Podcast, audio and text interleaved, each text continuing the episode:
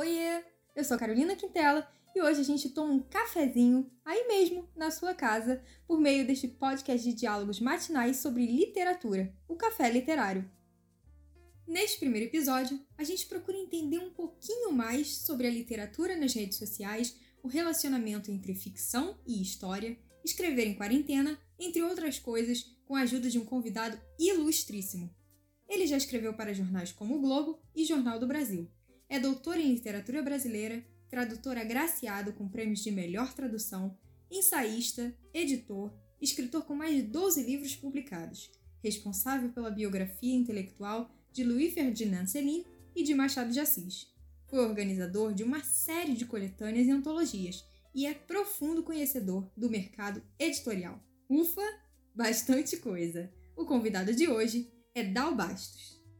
Como vai, Dal? Tudo bem? Muito bem, obrigado, Carolina. Como todo mundo, confinado, torcendo para que passe logo a pandemia, mas tentando também aproveitá-la para produzir bastante.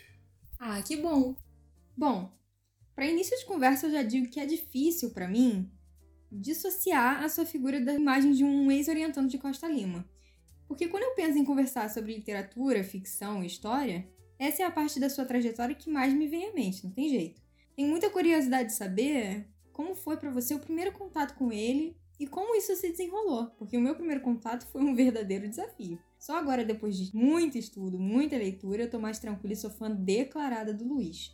Então, como foi para você todo esse processo sendo orientando dele? Eu conheci o Luiz numa situação que eu diria inusitada. Eu estava prestando concurso para mestrado lá na UERJ. O processo consistia na apresentação de, uma, é, de um texto, de um ensaio sobre a Clarice Lispector, era o ponto sorteado naquele ano. Uhum. E, então, depois de apresentar lá o ensaio, a gente passar por uma arguição. Então, eu me vi diante de três professores, um dos quais, sentado ao meio né, no centro, estava socando o tabaco em seu cachimbo, preparando para fumar, né? E ele me fazendo perguntas sobre os autores que eu citava no meu ensaio. Eu disse, ah, sim, eu li, li sim todos eles e li até outros, como o Luiz Costa Lima. Eu só não aproveitei nada do Costa Lima porque eu achei que não fazia sentido o que ele diz, que ele escreveu sobre a Clarice não, não tem sentido.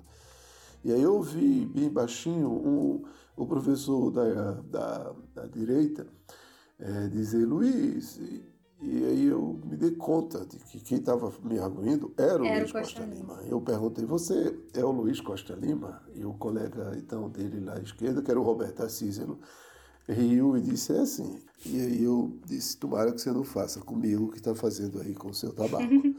então foi assim que começou a relação com ele, quer dizer, de uma maneira é, não propriamente convencional, e, para minha surpresa, foi aprovado no mestrado, o que revela que ele é um cara um senso de democracia bem acentuado. E depois nós tivemos ainda uns dois ou três pequenos desencontros, até porque ele é muito franco, ele uhum. diz todas as coisas que passam pela cabeça, ou quase todas. E isso, na verdade, em vez de nos afastar, acabou por nos tornar muito próximos. E o é, me tornei assim um orientando que virou fã das coisas que ele dizia, do que ele escreve, né? É, evidentemente que no início eu não entendia quase nada, mas isto era outro ponto a me atrair é, no Luiz, era o fato dele trazer raciocínios e uma bibliografia que eu absolutamente não dominava. Então foi preciso muita leitura de minha parte, muita reflexão para acompanhar o que ele estava propondo em seus livros.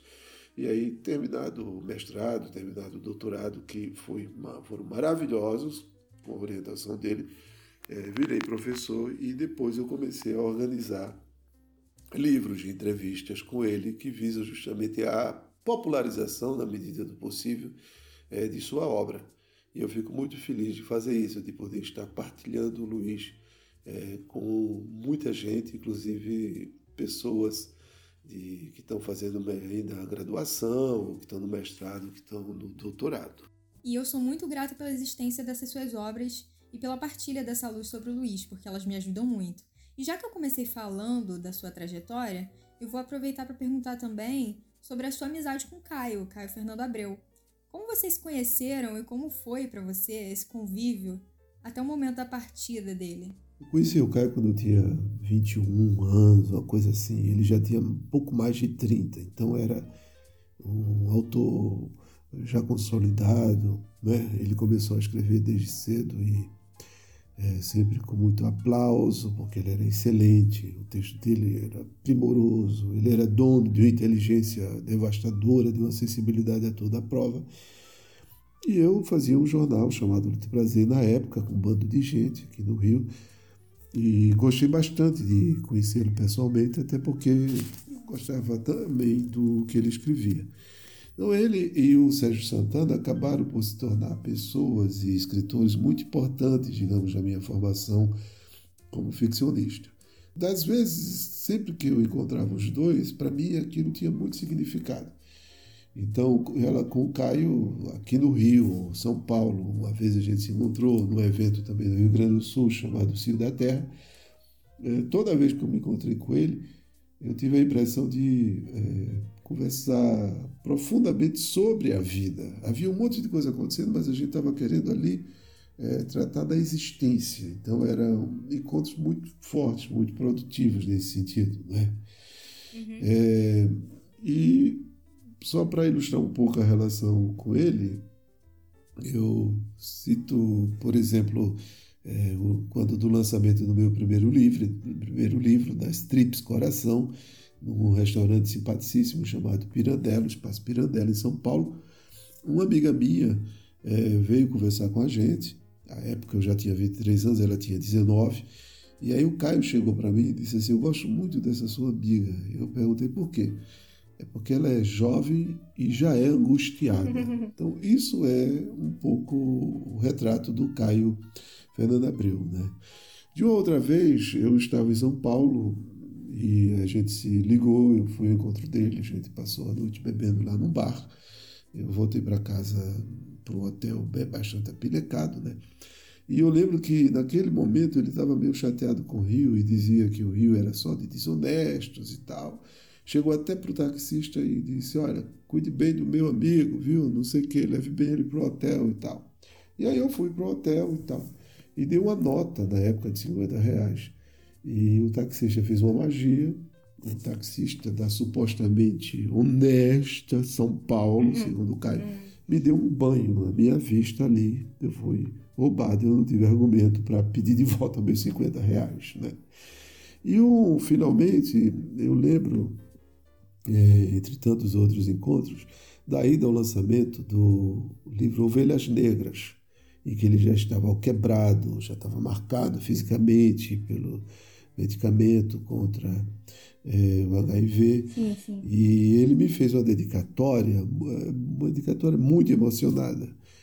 Para minha tristeza, para minha felicidade, este é um dos livros que eu perdi. Hum. Me levaram da estante aqui, eu hospedei algumas pessoas, ou eu emprestei para alguém, eu não sei o que aconteceu. Mas o fato de eu ter perdido este livro teve tanta importância que desde então eu não consegui emprestar livro algum para mais ninguém em situação nenhuma. Agora, já adentrando em tópicos, digamos, mais teóricos, um papo mais cabeça, apesar de eu considerar a importância das redes sociais na difusão da arte de modo geral, eu noto que nas redes, Instagram, Facebook, o que mais circula e ganha maior visibilidade são textos que se parecem com testemunhos. Então eu já te faço três perguntas de uma só vez. Vamos lá. A primeira, como você vê a questão do uso das redes sociais pela poesia?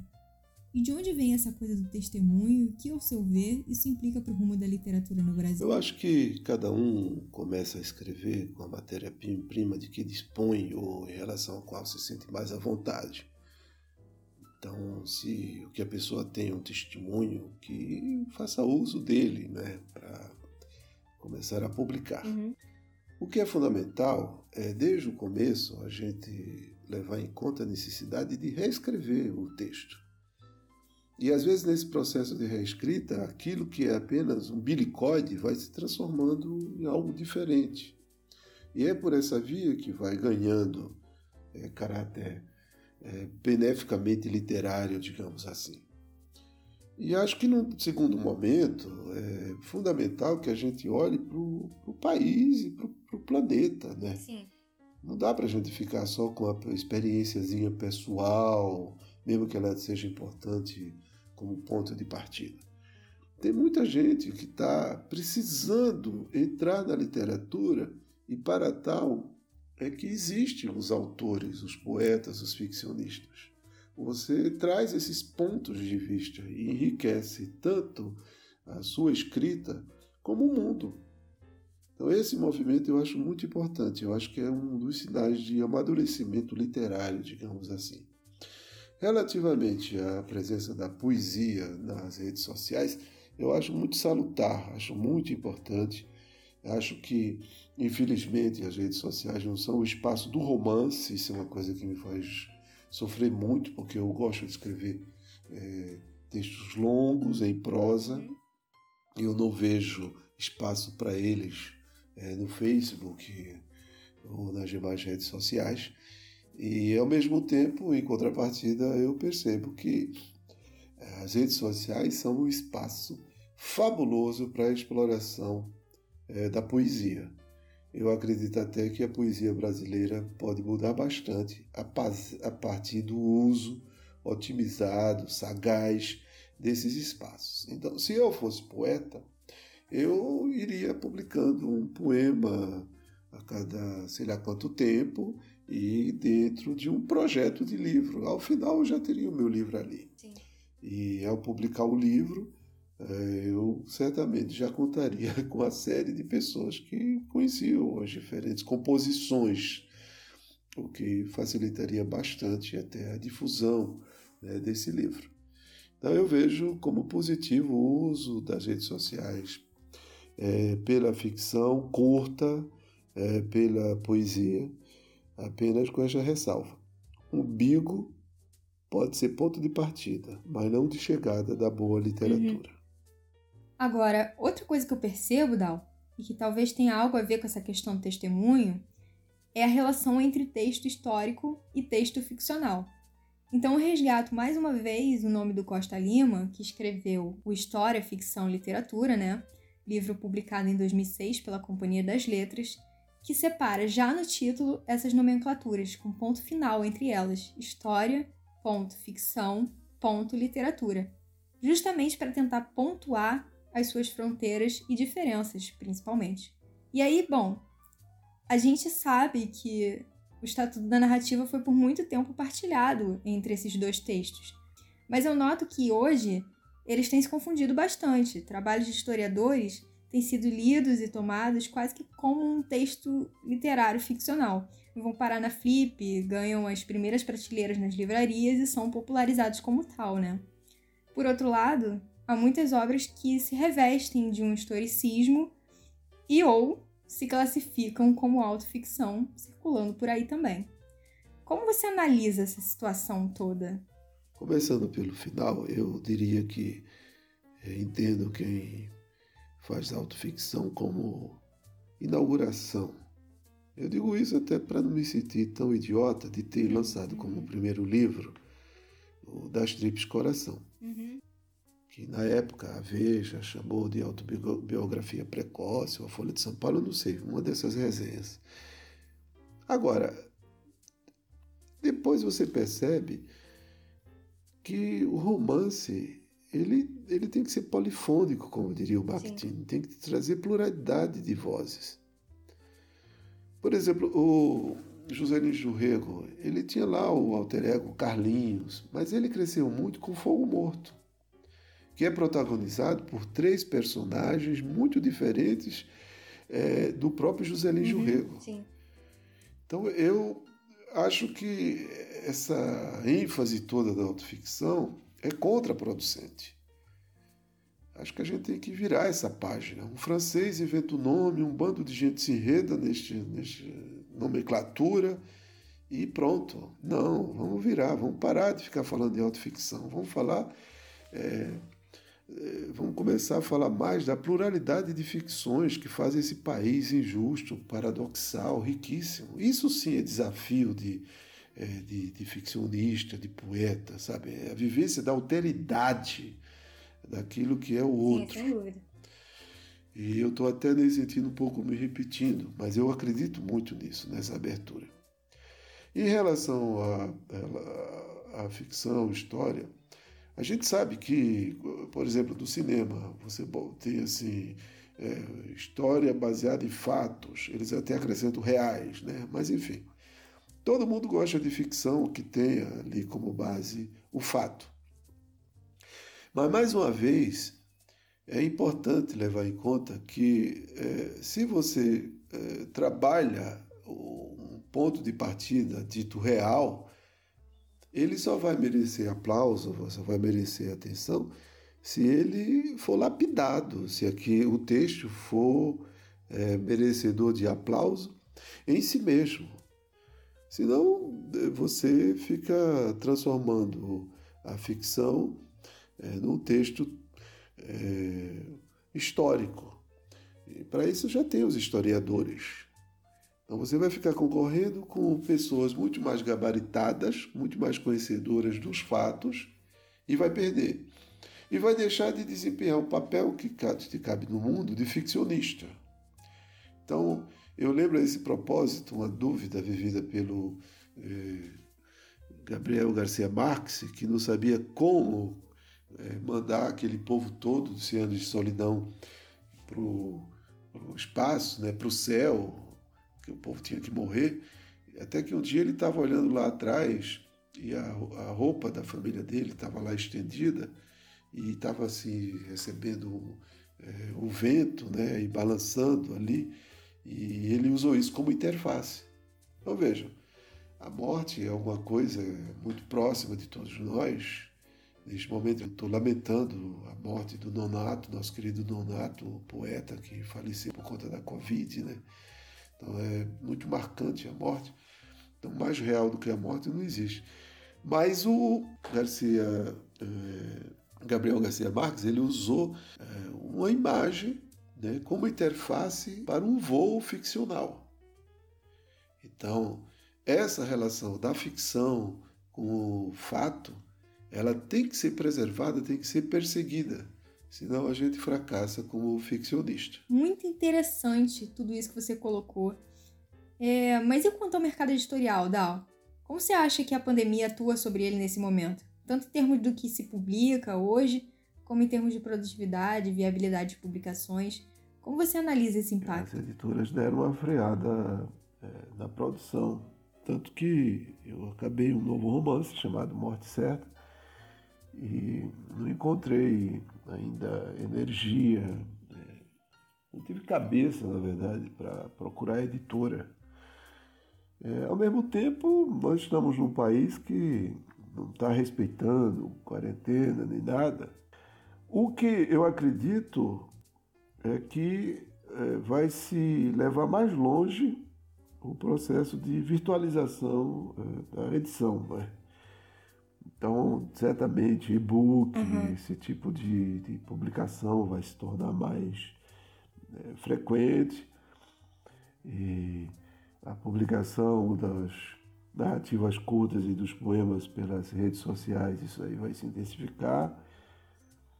E também acredito que com tanta live, uhum. é, já é mais do que hora de os escritores, os analistas de literatura começassem a conversar é, também publicamente, né, pela internet. Eu próprio, de vez em quando, fico pensando em fazer uns convites a algumas pessoas para bater um papo, gravar, colocar no Facebook.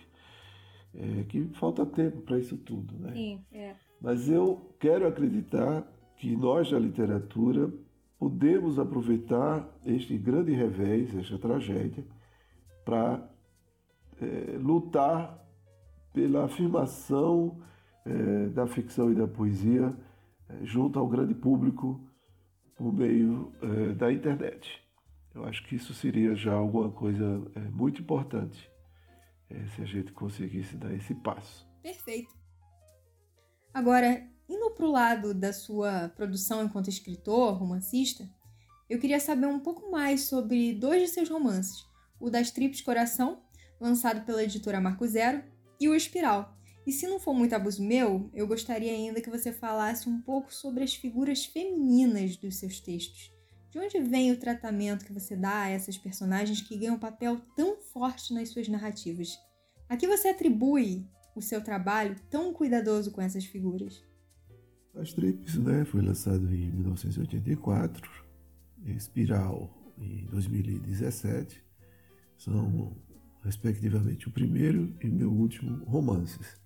Eles têm em comum a ancoragem no interior, é, que por mais que eu more desde 79 no Rio, depois de morar em Recife, Maceió, e ter passado um ano e meio nos Estados Unidos, mais quatro anos na França, ter viajado bastante, eu tenho a impressão de tirar é, uma seiva muito especial do que eu chamaria de minhas raízes, porque eu fui uma criança é, de é, de, de interior, de, de fazenda, de, de cidadezinha. Então tem muita coisa que aparece no meu espírito, me emociona e que me estimula a produzir narrativas ambientadas nesses lugares. Agora, tem uma distância muito grande entre os dois romances, na medida em que Das Trips Coração ele é narrado do ponto de vista de um um adolescente que está fazendo sua descoberta de mundo, então é um pouco que se chama de romance de formação, né? Enquanto que Espiral, ele é protagonizado por uma mulher, por uma professora que vai morar na cidadezinha. Então, aí você tem já uma distância é, em termos de é, construção da história que mostra justamente o que eu disse numa, numa é, resposta anterior, demonstra a minha busca de, de é, cultivar a escrita do outro, não a escrita de si, sim a escrita do outro. Né? Além disso, claro que muita coisa mudou, o uso de vocabulário, uhum. dos recursos. O das Trips Coração eu fiz muito intuitivamente, enquanto que o Espiral eu já tento combinar intuição, entendimento da literatura, conhecimento é, de, que eu fui adquirindo ao longo do tempo, né? Então, é, é basicamente isso. Esses dois romances, é, ambos são ambientados na época da ditadura, são muito diferentes entre si, apesar de terem vários pontos em comum. Sobre a presença da figura feminina, talvez se eu deitasse no divã, eu acabasse por dizer ao psicanalista das eh, imagens fortes das mulheres da minha família. Então, eu nunca tive problema maior com meu pai. Meu pai e minha mãe foram queridos, amei muito os dois, amo ainda minha mãe, né, que continua viva e é a memória do meu pai. Mas não há dúvida que a minha mãe é, foi a pessoa que nunca fez qualquer ressalva a qualquer decisão minha. Certamente uma figura feminina muito forte. Depois eu tive a sorte de já ser de uma geração que não se sentia mais à vontade, por exemplo, para achar que a mulher pensava menos, que a mulher tinha menos força. Pelo contrário, eu sou de uma geração que viu o gênero masculino sendo colocado em xeque e o gênero feminino demonstrando plenamente seu potencial. Então, minha literatura, eu acho que se beneficia disso, do privilégio de eu ser de um tempo em que as mulheres demonstraram seu valor, puderam né, se alforriar, e de eu ter é, nascido numa família é, com mulheres muito interessantes, muito ricas, e de ter encontrado ao longo da minha vida mulheres é, igualmente poderosas. Hum, que lindo! E você já vivenciou momentos de angústia com relação à escrita? Por exemplo, já teve medo de escrever e não ser lido? De não ser compreendido? Ou de não ser capaz de pôr em palavras alguma coisa que você queira muito dizer?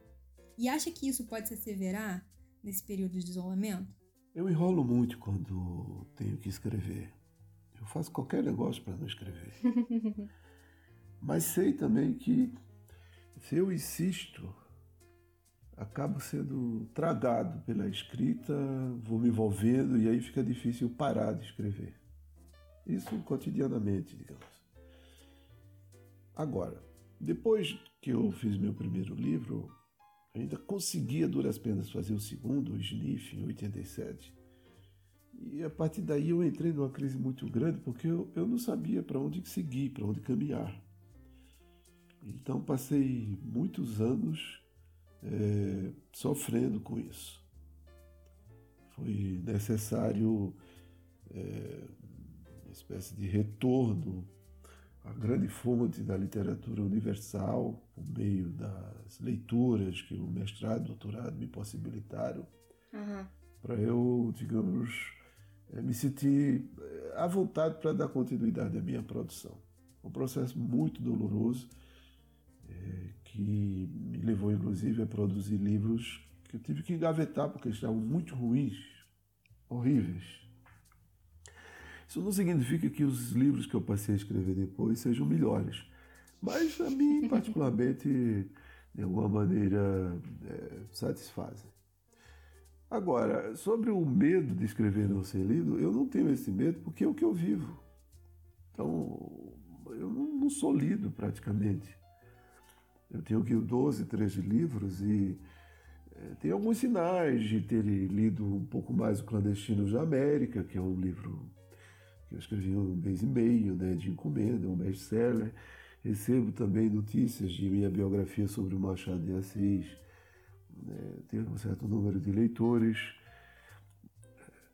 No início, ainda com Das Trips Coração, tive muitas resenhas e parecia que eu era uma promessa. Né? Eu lembro até o Sérgio Santana dizendo no Globo que havia, eu acho que quatro autores que prometiam. Né?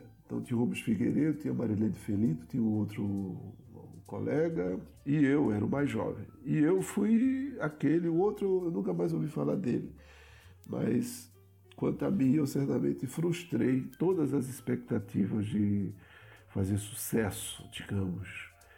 Então, já me acostumei com essa ideia, não é algo que me faça mais sofrer, até porque eu tenho a compensação de viver inteiramente imerso na literatura, já que eu tenho que ler, que escrever sobre literatura, dar aula sobre literatura.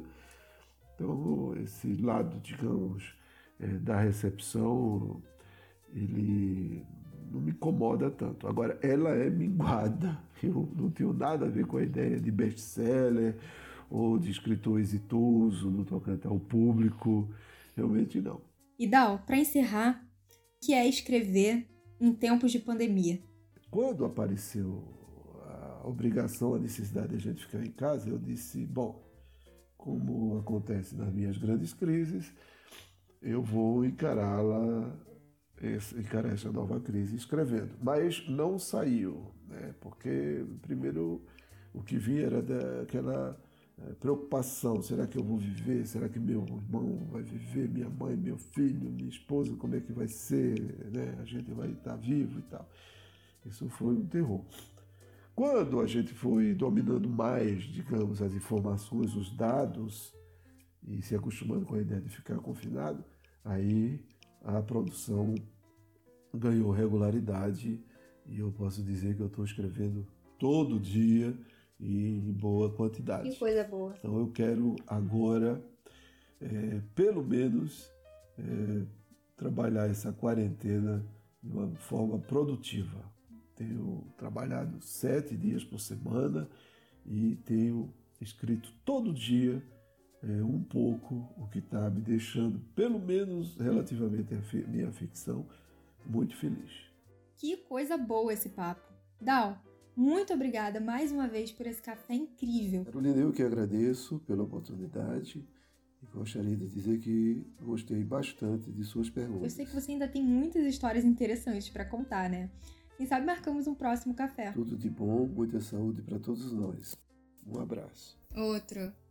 E obrigada a você, que nos recebeu aí na sua casa e desfrutou desse café literário com a gente. Espero que você tenha gostado. Se gostou, estenda o papo a um amigo, compartilhe o nosso podcast e mande perguntas e sugestões lá no meu Instagram, Quintelalina.